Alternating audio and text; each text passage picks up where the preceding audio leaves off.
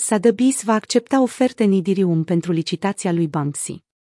Prestigioasa casă de licitații Sotheby's a anunțat că va accepta oferte în Idirium pentru licitația sa din 18 noiembrie, care include și lucrări ale celebrului artist stradal Banksy. Sotheby's este unul dintre cei mai mari brokeri ai artei fine, decorative, bijuterii, bunuri imobiliare și colecționabile. Operațiunea Sotheby's este împărțită în trei segmente, licitație, finanțe și distribuitori. Serviciile companiei variază de la servicii de artă corporativă până la vânzări private.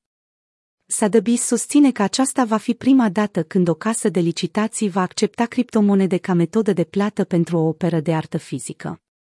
Licitația intitulată de Now Evening Auction include două lucrări ale lui Banksy, Trally Hunters și Love is in the Air. Banksy este un pseudonim ales de un artist graffiti, pictor, regizor și activist politic din Bristol, Marea Britanie. Sub acest nume, britanicul a creat noi forme de exprimare artistică și a condamnat neobosit războaiele, societățile capitaliste și regulile prin satiră.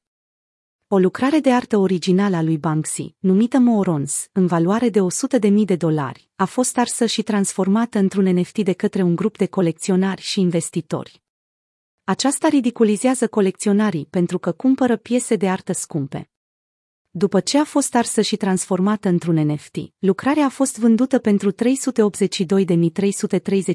de dolari.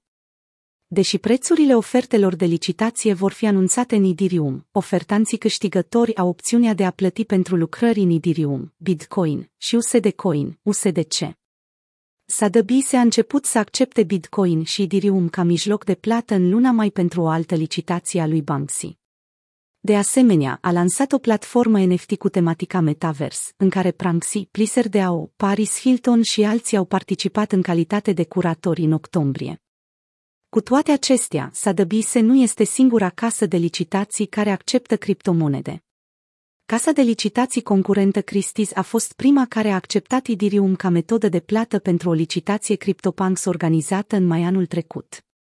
De asemenea, Christie's a scos la licitație lucrarea intitulată The First 5000 Days a lui Beeple pentru 69 milioane de dolari.